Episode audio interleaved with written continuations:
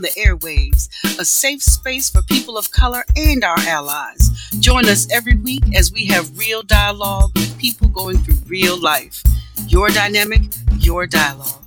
Come get some.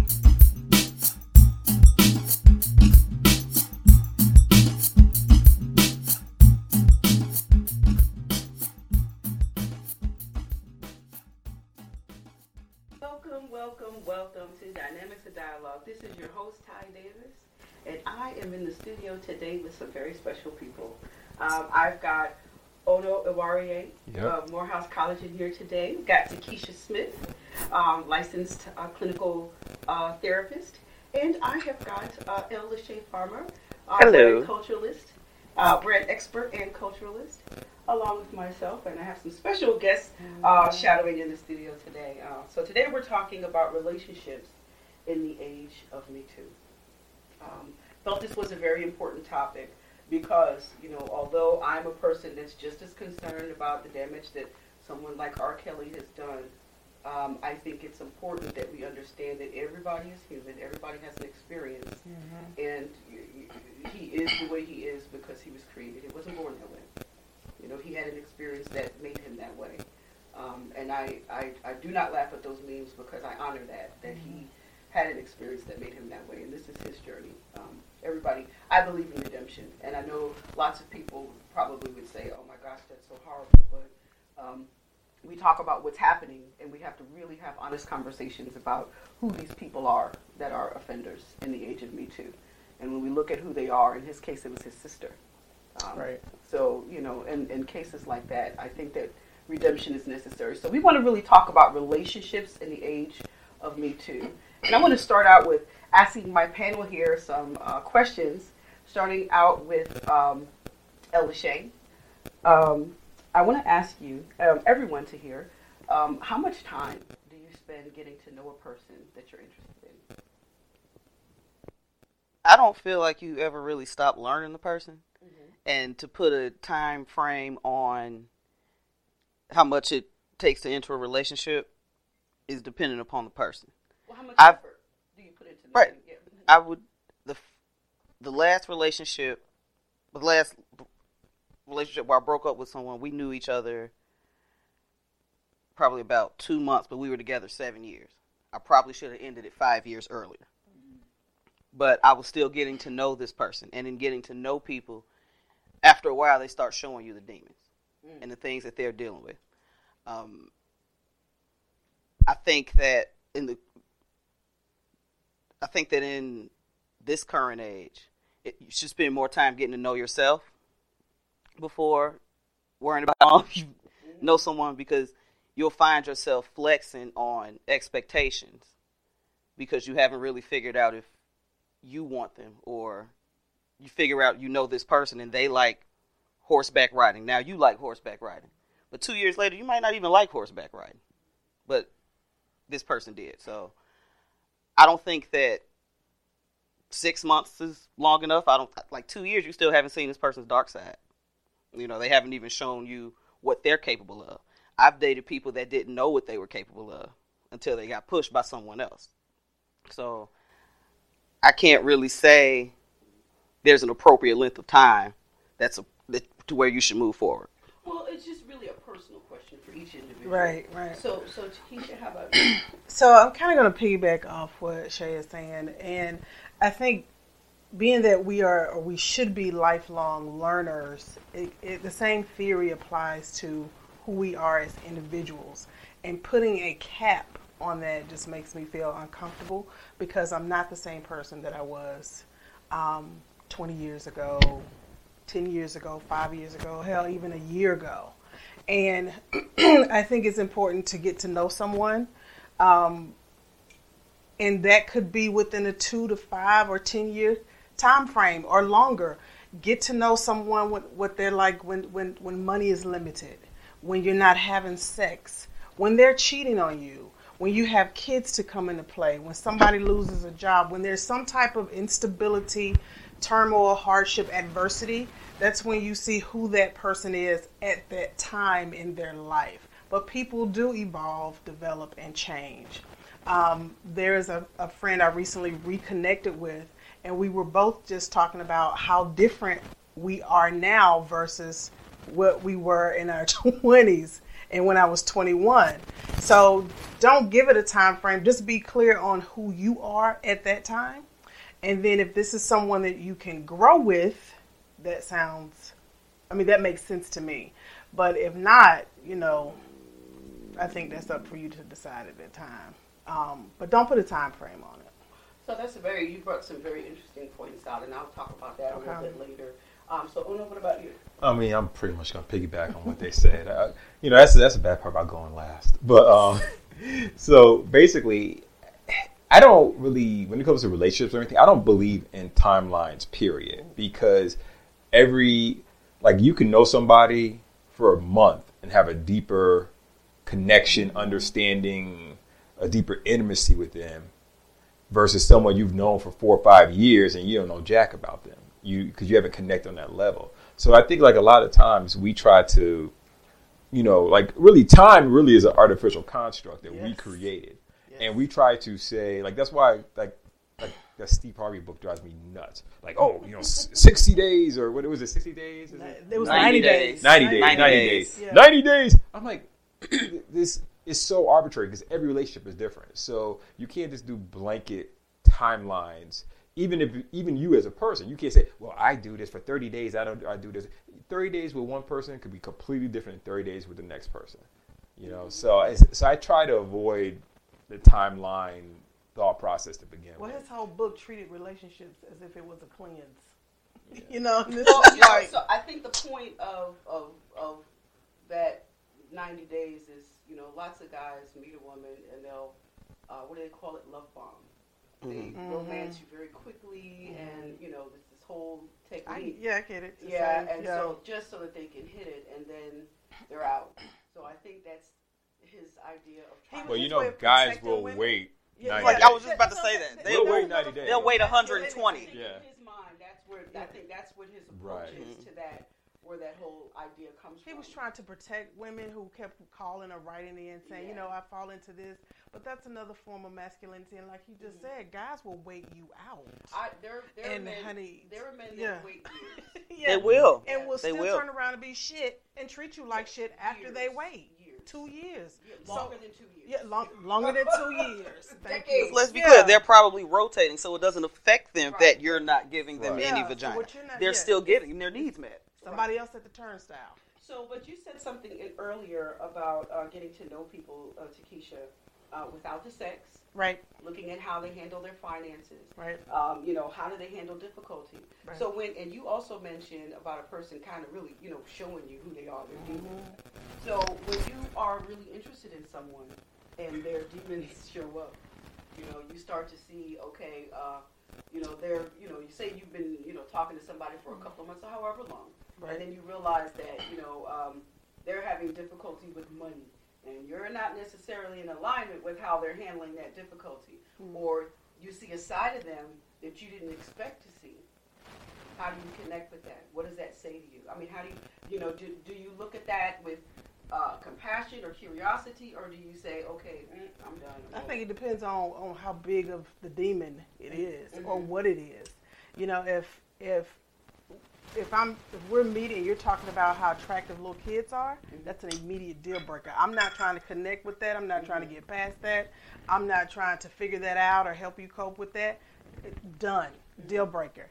If it is something where we can have dialogue about and you're open and respectful to, to my thoughts, my ideas, what I have to say, and we can build off that, yeah, I think it's you know it's a lot of shit we can work through, but not the deal breakers. Not the and deal yeah, breakers. yeah, you got to know what you got to have your deal breakers, and your deal breakers need to be realistic. Okay, don't if if if I'm having a moment and I'm crying, um, oh she's dramatic and and I can't deal with a woman who's dramatic. Well, your mama cry, your sister cry. Thank you. Yeah, much you cry. Truth that. be told, you know. So, so let me let me use myself as an example because Mhm. you just that was a beautiful segue just into where I want to go. Okay. So I, I'm a person that's a survivor, right, of Right. domestic violence, sexual trauma. Um, so I have a whole sense of sen- sensitivity Mhm. that some guys in dating they don't see. I've been on dates where I've met people, and they've done some very interesting things upon meeting. Yeah, why don't you say it? Because that needs to be said. It's okay. This is a safe space. You can say it. Okay. All right. Um, so a perfect example. Well, I don't know. I mean, If you're not comfortable, don't no. say I mean, well, in yeah. this particular example, I don't know that it necessarily fits, but um, oh well, it, it, it can. It's a Mhm. range. I've met people where, like, upon the first meeting, they've done things from like grab me and kiss me. In his, in a man's perspective, Mhm. he thinks that's romantic. He's being romantic because somebody probably older told him, you know, that she wants to be Or that's what's been working. Right, it's been Mhm, working. mhm. But for me, if I don't know you like that, I don't want you. You grab. I'm a person that has experienced trauma, and for me, people think about it when it's happened to me a couple of times. Mm-hmm. They didn't like my reaction. I'm like backing up, kind of freezing, and it just. I'm. I'm gonna immediately leave you alone Right. because I. For me, that tells me that you're you're not conscious of me as a person. Or boundaries. You you just reached out because you felt the urge to reach out right. with no concern for me as a human being as to whether or not I wanted to engage with you in that way. But lots of men receive that as, oh, she's stuck up, or what's wrong with Mhm. her, or she's Mhm. tense, she's uptight. And I've had experiences from that all the way to The result of name calling. I that, and I've I've had experience where I met a guy and we were you know just having breakfast at a bakery, and and at the end of the meeting, I he just after walking me to my car, he I put my purse. I sit down in the car. I talked about it last season. Um, I put my I sat down in the car and I put my purse down in the seat, and when I turned back around, I'm literally looking at an erect penis in my face, like What? in the bakery parking lot. Right, and I, I, I have a handicap tag because I got a knee problem, right? So I'm in the front, right? So just imagine me as a trauma survivor. So I'm, I'm, I'm sitting there like, what kind of crazy is this? I froze, right? I just froze because I'm like, and then I asked him, well, I kind of pushed it out the way, like, can you put that away? You know, but people were expecting my immediate reaction to be to fight. As a person, I, I, my mm. brain is It's just freeze. like, yeah, it's, it's because fight or flight. Right, Yeah, because I'm like, yeah, what or kind of freeze. person is this that we're, you know, you're thinking, what kind of person is this that I'm standing here? We're in public. hmm We're in the front of a bakery at Perimeter Mall. And we just met. and he's st- we just it's the first day I've ever seen Yeah. your face, and I'm standing here looking at your fully, totally not even. I don't even know where that came from because we he spent the whole time talking about his ex, so I have no idea where that even came from. But the amazing thing is this: everything guys do, they do because at some point it worked for them. Right, So that's the part that was amazing. When I hear like bizarre behavior, right. I'm like, wait a minute, he's doing this. Somebody's rewarded this behavior. Mm-hmm. So there's people out here rewarding that craziness. Confirming the foolishness. Right. So it's Yeah. like so, so, so sometimes when I hear these stories, I'm like, okay, who, wh- where are you getting this from? Who who, Who told would you that Especially okay. guys who are successful in relationships, because if they do it in one relationship, they probably did it along the way. So I mean, this is this guy's mo. He walks around pulling his Johnson out mm-hmm. with women he just met in public in a parking lot. Like, here you go, and it's like, And that's So- So but- think that's how that shapes the culture. right. You know, Ex- that's how that shapes the culture. Because if I tell you that I'm disgusted by it, you're looking at me like I'm crazy because I'm the only one who told you we. Right. I don't respond to hard dicks in the parking lot. You know, I'm the first person who ever told you that. Not in the parking lot, Right. in the handicap spot. And we I can go. Like Right. we just, No, we're, wait we're not doing this. I'm- mean, now I'm Yeah. Hey, we've been dating together for a while. That's- you know, that's what that's a whole yeah. other story. Because I'm But trying to I figure out what what did you do to make and probably nothing. It just like There's- Nothing. like there's Ono said, it worked. That, that was all It him. worked. That was Right. not- Had nothing you. to do. Right. Yeah. Well, see, and so so that's the qu- that this is where we really this is the meat of this discussion. Really, in the age of Me Too, because there's lots of questions, right? Because you would find yourself asking someone ask, "What what did I do? What did I say?" First thing, you know, she must have really. What was she saying to this dude? Because to we make culture women But you know, but the that, thing is, little girls. and see, that's all right. See, that's rape culture in and of Yep. itself. Because what happens is when guys do inappropriate behavior, right? Women are Mm-hmm. immediately conditioned to say, "What did I do wrong to bring this on me?" Like, did I do something to send a signal? Did I did I give the wrong messages? That because that's what we do in society. Because the first thing we ask system. is like, well, what was what was she wearing? What did she do? Why'd she go over there? Why'd she do this? Why she? What was she why drinking? are you asking why mm-hmm. she did whatever if he did the inappropriate behavior? The question should be why did he do X, Y, and Z? And our knee jerk reaction and, and like you know it's it's all recorded messages, so I have to check mm-hmm. myself sometimes. Like if if I have a knee jerk reaction like that, I'm gonna be like, what are you doing?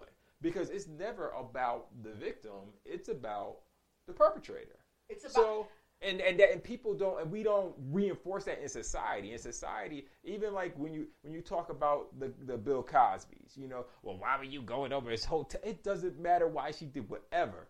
That didn't give him carte blanche to do whatever he wants. right You to know? violate. So, Right. so Because that's it- what he did. And, and exactly. Right. And it, and, Yes. the, and the kicker is is that I spent at least two months talking to this guy on the phone.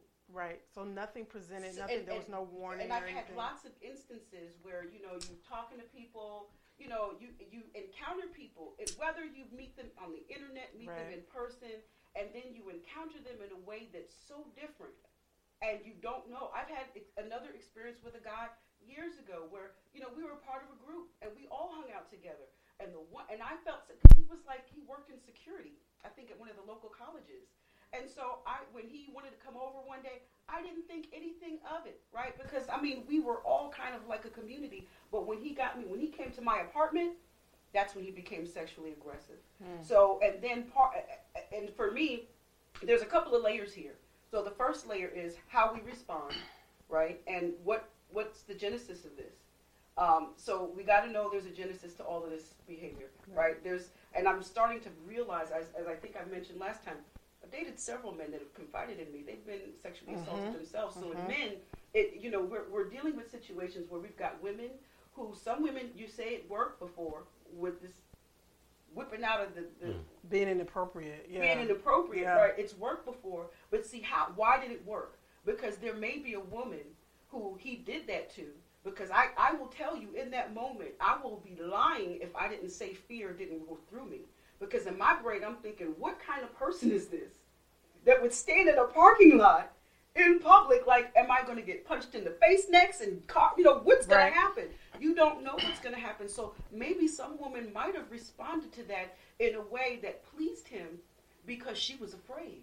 Or because maybe that was the norm for her. Because maybe there was she was on the other end of trauma. She's on the other end of trauma, and so Yeah. he may think sometimes women, sometimes he, there are women who have sex when they really don't want to. Absolutely. All the time. And Married women with dating women, yes. No, the second part Yeah. of rape culture is to comply. Yeah. So Yeah. the, the, fir- the first part is, you know, the initial request of, okay, here's my penis. Yeah. The second part is, as a woman, because I've been in that position where I had to decide, Mm-hmm. are do you care about this penis or not? And if I have to reflect on, you know, whether I should take advantage of penis or not, I probably shouldn't. Right. Because I was put in a situation I wasn't prepared. If I'm literally sitting here debating, why is this penis in my face? Right. you and it like like Ono said, it's not on the victim, it's on the perpetrator. So, but the second part is complying to the request. So, women obviously complied mm-hmm. to the request. Mm-hmm. And we have What- to explore what makes more, and have more conversations and dialogue and more healing with women as to why we feel obligated to comply when we don't want to. and it's right. okay to say no. And if you're not here after I decide to say no, then there's the door. Beat it and be okay to stand in that. Right. Now, see, and here's two layers now, right? So the, the first layer is when you're first meeting somebody mm-hmm. and you have this encounter. For me, that's, I'm single right now because I'm telling you, I, mm-hmm. that is big. Right. You, I run into a lot of cases where men that are very impulsive and they just, whoo, mm-hmm. you know, one minute you're sitting there, next minute, one minute you're sitting there, next minute they're like on you. And it's like you don't see it coming. You're not prepared. So you don't really know how to react. So that's one thing. So for me, that's for adult men. I'll say Adult. I. I don't expect that from adult men, but as mothers who have raised males and as clinicians who understand, and just people in the room too, the, the, there are genetic differences between males and females, and at times there there are different drives and instinct instinctions and, and impulsivity. It, I'm not excusing the behavior. I'm acknowledging the differences between the 2 Um, and, and I've had males, I've had psychiatrists and other professionals that I work with that just blatantly say, you know, the, the what keeps a lot of women from being raped or violated is the fact that a lot of men don't want to go to jail. And and it doesn't mean that they are bad men. They're just responding to the nature of who they are. So I don't want to demonize men at the same time for being healthy sexual people, individuals. Um, so I want to be really careful with that, but at the, and at the same time saying what, understanding what no, no means and and what violation means and how to control. So we have to create safe spaces for men to be able to express that and to be redeemed and to know that that's okay and how to control that, how to cultivate that mm-hmm. at the same time. Right. So part of that other thing is um, in that. So we we we do have there is healthy sexual mm-hmm. behavior, but then again um, there's unhealthy. Right. So yes. far, what we've described is very unhealthy. Right. Um, and I think there's a, a, the the genesis to that is some of these men are dealing with their own trauma. Right. So, but can I? But also, can I say something separate of trauma? Remove because you, you're talking let's say, let's say 10% of the population, right, hypothetically, of males, mm-hmm. right? It's still a relatively small percentage versus the percentage of males who engage in sexually inappropriate behavior. Mm-hmm. Some of this stuff, it really is, you know, beyond trauma. We reinforce it in society and we send mixed messages. So, That's like, right. so as a guy, like, I can't tell you how many times, you know, it is. And the thing is, because I think about these things and I'm not a self centered person, I know how to. Well, hopefully, I know how to navigate these things because I'm sure because half these guys who are out here raping women don't think they're raping women. No, right. And, do and not. they, they, they literally do, do not. They literally. But part of it is also the message. So society was sent like you you know you watch these porns, you watch these TV shows where like no don't like like. So I used to watch like old school James Bond and I decided to uh, this past holiday season. I rewatched some uh, old James Bond movies, and I'm like, you know, the Roger, not Roger Moore, the um, what's that guy's name? Sean Connery. Connery. Yeah, yeah. Yes. No, he's raping women right. every episode. I, I, I, like, I'm like, I'm like raping. So like, literally, there was this episode no, no, no. And she, he just keeps trying. He's he's pulling her clothes off. He's, and then finally, you know, so she's fighting him, resisting him, fighting him, resisting him, and finally, oh, okay, James. And, and, then like now they're all like lovey dovey. And I'm just like, and you see that a lot where the, the, woman's like hitting you, and then you grab them and you kiss them, and then she knows the, the clothes on. So it's like you send that message, and then there are and women also receive these messages too. So there are some women who will be like you know, yeah, get aggressive with me, get aggressive with me, and, and they'll like it. But the thing is, that's okay if it's you have a you have a healthy communication, mm-hmm. and that's communicated ahead of time, and you know, and and she's saying it's okay. But the problem is, with guys, we'll take something that is okay with one woman and we apply it across the board because it reinforces what we want to do anyways, what we like. So, so it works for you know. So so there may actually be women because we were talking about women who respond out of trauma, who comply out of trauma. There may be some women out there who respond because they like that. Right. But if that's the case, like, because I mean, like, I'll be honest with you, there, there's so I, get into this the, the, dick pic conversation all the time on social media, right? You know, like I, I see all there used to be all these posts like, oh, you know, why guys send unsolicited dick pics? Why guys send unsolicited dick pics? Why guys send unsolicited dick pics? Right? Well, okay, so 90% of women respond negatively to, like, I'm, I'm, making up numbers. Let's say 90% of women respond negatively to random dick pics, right? Mm-hmm. But you got 10, you got one, you know, one out of, let's say one out of 10 actually responds. So you send your dick pic, right, to 100 women. You now have 10 women who, who responded positively, who be like, yeah, come on, let's get together. I want to try that out. Da, da, da, da, da the effort of sending a send button, you've now attracted 10 more women than you did, than you did it before. So while from a non-selfish point of view, that is horrible because you've mortified 90 women. Absolutely. 90% of women, yeah. But, but you just had sex with 10 right. women. You're worried who, about your ROI yeah. right. on, your, on your dick pic. Right. Yeah. Sounds but, great. But ten percent, but but you now had sex with ten women who you may not have had sex with otherwise. It reinforces the behavior. It you know? That it was progress. That was success. At least it you got right. ten out of. So, right. so part of that challenge is you, all are exactly right. It's it's the culture that we're in, right? Mm-hmm. And so first, I just have to say, um, you know, I think part of it is what, to go back to what you said, oh no, about uh, the it, for the few that it does work. Mm. they use that small response to justify the rest Mhm. because it, it supports what they want to do. Yeah. Mhm. But Yeah. we should know that no woman want, has a rape fantasy because she has a completely healthy sexual outlook. Nobody just wants to be wants you to just beat them during sex Mhm. because they just thought it was cool for no reason. Mhm. There's there's there's going to be a story behind that. Right. You know, understanding that if she wants you to, you know, if we should know that if so, what I guess what I'm trying to say is, it may justify what you want, but you've got to know that you're looking at somebody that's probably has a history. If they want you to beat them, if they want these things, these kind of alternative things to happen during the sexual encounter. So, so I want to be, I want to agree with what you're saying, and at the same time, I want to be careful, and I want the audience to understand that sexuality is is such a broad, Mhm. requires such a broad stroke or brush, and there are. Um, one of the things I'm working on now is my sex certification, and there's a whole process we have to go through. But there are um, females, as I'm studying, as I'm learning, and Vice does some pretty good um, shows and docuseries on this. People who report limited or no trauma, and that's a fantasy. But I understand what you're saying, and what our motive is is to not continue to perpetuate that the assumption is that that's all women or all partners or spouses. So I get get what you're saying with that, and I agree with that. Um, I think it requires more exploration um, on the other end, but for right now, I understand what you're saying. That that's, Because that- for the most part, I mean, if there's a reason, if if you've grown up with a healthy sexual outlook, Mhm. why would you want somebody to beat you and rape you? I do What- want to talk more about that fo- Yes. that um submission. I, I do. Oh, oh. no, I mean we're probably gonna say something, but I want to talk Right. about the submission. So later. there is, it's not necessarily.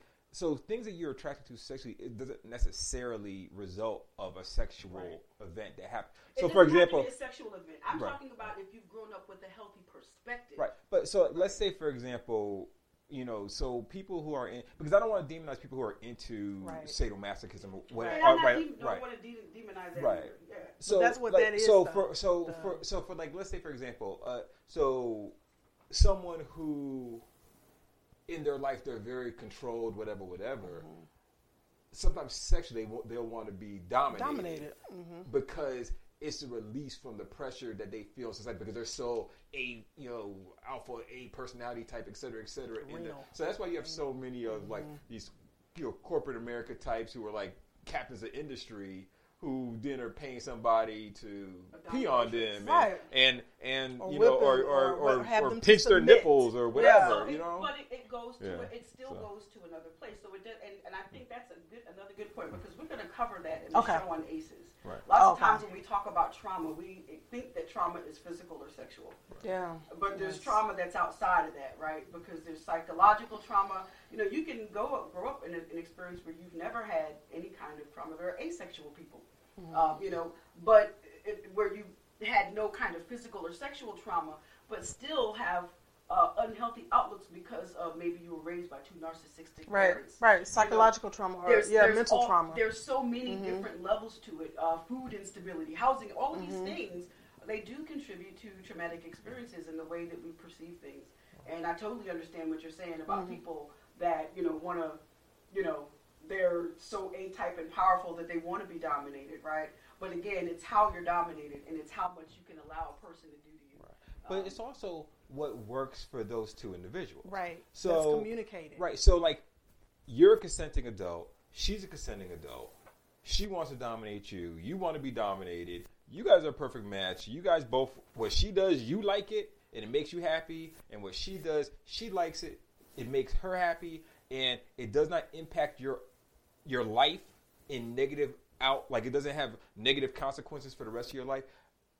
I can't say that from a clinical perspective Right. that that is wrong Right. no, if not it- saying it's right. wrong, but how do you know? or even unhealthy. Because I'm saying like so when you have two people, Mhm. say for example, Mhm. how do you tell the difference between two people who have had those experiences because this is exactly where we are, Okay. right? How Has do had, we- when you say those experiences, what do you who, who have had like the type of sexual experiences, sexual trauma, Okay. or you know one or two people, and they come together and say, for example, look at what R. Kelly does. He does not have Mm-hmm. the concept in his mind at all that what he sees as sex. He doesn't see that as abusive Mm-hmm. at all, at all, and neither do the young ladies that he's with.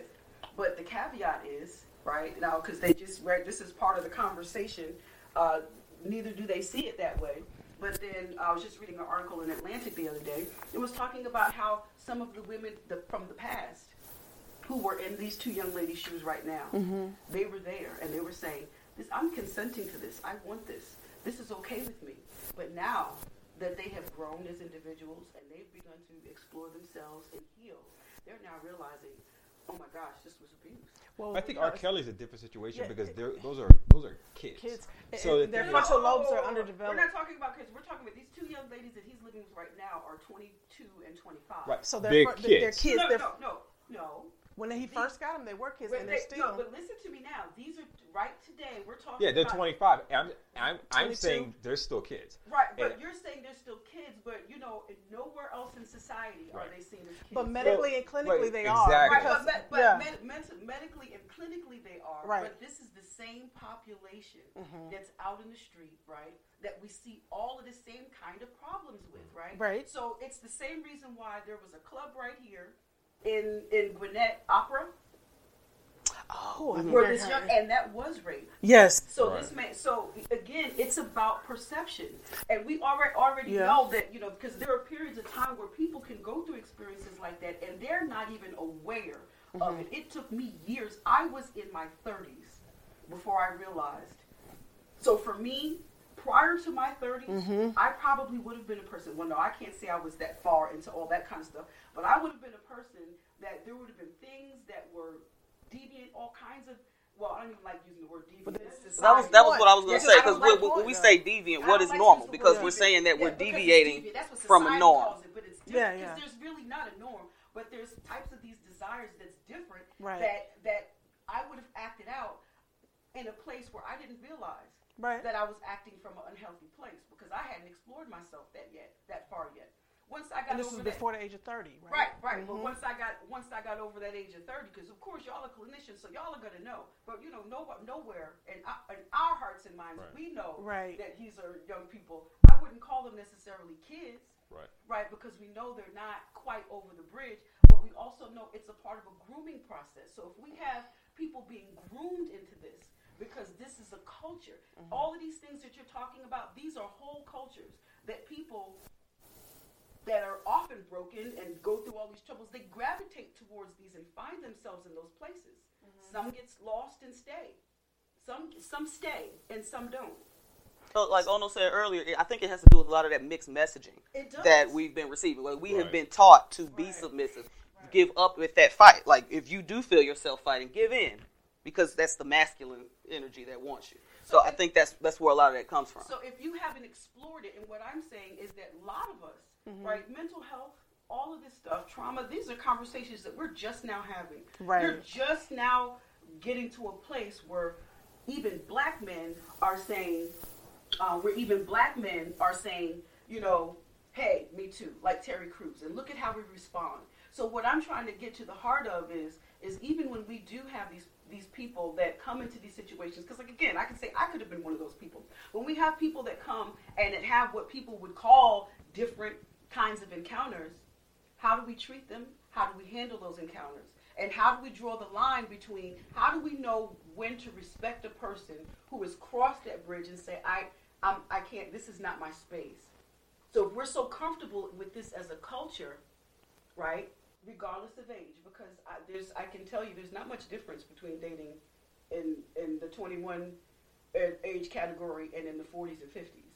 I can talk with my son, and the stuff that 50 year old men do is the same stuff that he laughs at because he's just like, wait a minute, I just did that last week. And you mean grown men are still doing this? So where are we drawing the line? This is why, and I'm so glad that you all brought up Yeah. all of these points because what I'm trying to get to is how do we recognize when to draw the line? If this is what my preference is, because I feel like it's comfortable and maybe I haven't explored myself, and then you have a person who's just on the verge of awakening, and these two come together. I mean, it comes from communication. At the Uh, end of the day, that- that's gotta be the bottom that's, line. That's that's really what it is. It's communication. So And how do we communicate? Because we don't talk on that level. When we first meet each other, who talks on that? No, Well, for starters, it you gotta check your own demons. No, like I- it's hard to go into a relationship and you Right. judging people for stuff that you do. Or- You know, or that's for- not fair. Or residual. I talk from- about this stuff. I, yeah. Yeah, I do too. And I talk about this with with with my sons. I have I have a 15 year old who had his first sexual experience. He talked to me about, and I have a 22, soon to be 23 year old, and we talk about his sexual encounters and when he first started having sex. And I think some of the behaviors that of that demographic, you said men in their 50s are still doing the same things as men in their 20s.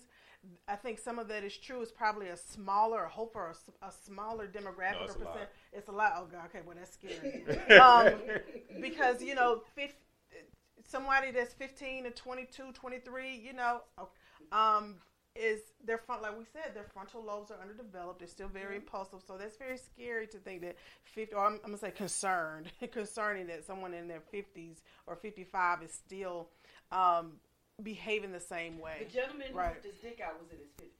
Okay, yeah. Um, Well, some things are, like some things are not age specific, and some things Right. are. So it's you know hopefully as you get older, your communication will improve as time goes on. Um, but a lot the thing is. If a fun, if a behavior is functional, like so, when you're experimenting with different behaviors as you are matriculating through through your, you know, your your, your late adolescence, stage, yeah. you know, you're, the behaviors that are functional and work are the behaviors that you're going to carry into adulthood. Right. So Um, if you learn something like, okay, this works and this is successful for me and this is I have good results when I do it, you're going to keep doing that until you stop getting good results. And if you always have good results, you're going to do that till you die. So let me ask this then, because this is really the crux of it, and I know we're almost out of time, so I'm going to have to, you know, get some short answers from you guys. But so considering that you're you're looking at a mixture of people who are consensual, and how far they would go, like some somebody probably would have appreciated an erect penis in their face uh, for breakfast at the bakery, um, whereas you know a lot of people would not. Um, when you're approaching people, I think you know it's kind of hard to. You can't really judge, and we're not asking to judge anybody, but it's about sensitivity to who that other person is. So I think when you meet people, probably it's a good idea to kind of gauge them and see rather than be impulsive. Right. But so in, in err on the communication, side of caution. Right, with caution. Yeah, so, yeah. right, so if you were, you know, if you were to say, you know, to give advice to somebody, because especially with you two as clinicians, if you were to give advice to somebody, you know, about, um, you know, how they would go about approaching a situation, you know, approaching somebody, you know, paying attention to clues Mm-hmm. that maybe this person is not comfortable. I think we don't do that. right. We don't do that, and it's because also we have to acknowledge ninety percent of communication is nonverbal. that was going to pay attention to so for Right. for me and I'm, I'm sure for you as a clinician as well and just as a parent as, a- as a person um, as a friend as, as as a part of everything else i pay attention to what's said and i pay attention to what's not said and what's not said is the verbal cues and for me i'm not um, passive with my conversation. If I see or feel like someone is getting uncomfortable, I will ask or say, I'm sorry, am I making you uncomfortable? I will reposition myself. But that's the initiative that I take, and I think more people should probably, you know, take that initiative or just learn. That's something that's learned. Just pay attention. Just pay attention to something all. outside of come outside of your own set, uh, outside of your own head. I'm sorry, and look at other people outside of your own self, and be considerate um, and be respectful. And for me, I never want to cause trauma or um, hardship to to anybody else. So that includes with my opinion, with my sexuality, or with my sexual aggression. All of that. That takes all the fun out of it, and and um, it it destroys rapport and connection. So the, those are some of just some of my thoughts when it comes to that. Okay. Ono. I, so for me, it's as a especially as a guy, get verbal consent before you anything involving your penis. get verbal consent because and people be like, oh, it kills the mood. It's I don't care because Ono does not do jail, so Ono What will get consent. And like even if it's unnecessary, people rolling their eyes, whatever. I'm like, is it okay if I like in that situation? If I think you are interested in seeing my penis the first time you meet me in the in the lobby of a bakery, I'm gonna say, hey, you want to see my penis? Is okay if I pull it out? And then when you're like, hell no, I'm like, oh, okay, she doesn't want that. And then you is there's a video that is like, sex is like offering someone a drink. You know what I'm saying? It's like you don't walk up to them and put the drink down their throat. You're like, hey, would you uh, offer them coffee? Would you like some coffee? Sure, I would love some coffee. Here's a coffee. And then if they decide that yeah. now I have the coffee, I don't want to drink the coffee. You don't force the coffee down their throat because they said they wanted the coffee. And like if they're laying down and sleep, but they had liked coffee last week, you don't pour the coffee down their throat. Right? You know, it's like it's the same mindset. It's like, you know, would you like some coffee? You know, yes, you, I would. Okay. For, yeah. for, colleges now, they're giving out um, what's what what like they call how to rape and how not to rape. You know what rape is like they call manuals to, because it's gotten so rampant. Mm. But it's like, hey, here's what rape is. Here's what consenting sex is, and unfortunately, they've had to put it in the manual. Yeah. But it's and it's necessary. And that's why. So that's why I wanted to set yeah. this tone for this. Okay, let's I think the dating culture now is not at a point where people are willing to understand each other. Where easy, it's easy to cancel somebody for something that a meme told you to cancel them for. You know, so and, and the memes are triggering because you know you like, and I'm not gonna lie. I look at these memes and I'm like, I remember when in 1999 when you know so and so made me feel this way. So it's triggering and it makes you you know it makes you reflect like, why did I do that? But I think that uh, it's a culture mixed with a breach of boundaries and a sense of entitlement and with both those going hand in hand, that's how we end up with so much, so many issues surrounding consent. I uh, have the hard conversations now. I didn't always do it, mm-hmm. I I pay attention to the red flags now. A lot of us ignore red flags the whole time and think that the unicorn is going to show up at the end with the pot of gold and the rainbow and all of that. So I do feel, you know, if you can't gauge what other people do, but you know who you are and what you want and if those are your boundaries, you stick with them. Mm-hmm. You know, if somebody like uh, Takesha said earlier, if somebody does something that's a deal breaker, like you out somewhere and then they decide, you know, I'll pull up real quick and then they rob the bank. Yeah. Well, you wasn't ready for that. right. Are you yeah. supposed to stay with this person because y'all in love? Y'all been together two years and they just robbed the bank? Is that not a deal breaker for you, or is it? So, I think um, an understanding of who you are should let you know. Be clear on that first. Yeah, let yeah. you know where you need to go. Time with yourself be clear on that and then become grounded in it so when you're put in situations you're able to to stand firm um, and you're able to walk away without them making you feel guilty or less than i thank you all for um, all of your answers because you all really uh, just dug in to the real deep areas that I wanted to tap into. So thank you because every single person contributed in just the way that I was looking forward to today. So I appreciate it. Um, just uh, before we go, we're almost out of time. I just wanted to highlight a couple of things um, that was said during this conversation. One is to make sure your boundaries are healthy. You know, I know this is having relationships in the age of Me Too, and so there's already angst. Lots of men are saying, well, I don't know if I'm going to, you know, they, they, they're being hypersensitive. And this is, you know, understand this is not about you. It's about the other person. It's about paying attention. Make sure your boundaries are healthy as a person when you're going into dating. Um, and for both of you, you know, what, for you as a each individual going into that relationship has to be responsible for paying attention to their own feelings, and you have to be you, you need to pay attention to the other person. You do because uh, that's yeah. the cues. Yeah. You know, because in all those cases I mentioned, I, I you know where I was grabbed and kissed, I didn't give them any verbal cues, no verbal cues, no physical cues. I gave that man no physical cues to pull out nothing. Mm. you know, so uh, you know, pay attention to the other person to how they respond to you, and then you'll probably have a lot more success. I thank you all for joining us today for the show. Thank you uh, for all of my special guest hosts for coming in today. Uh, and I just would like for you all to join us next week, 3 o'clock. Uh, join our, our hangout, officialdfd.com. And just want to say last thing is uh, be intentional with your plans and manifest your best. See you next week, everybody. Thank you for listening. We hope you enjoyed our show. Tune in every Sunday at 3 p.m. at officialdfd.com. Follow us on social media at officialdfd. Your dynamic, your dialogue. Come get some.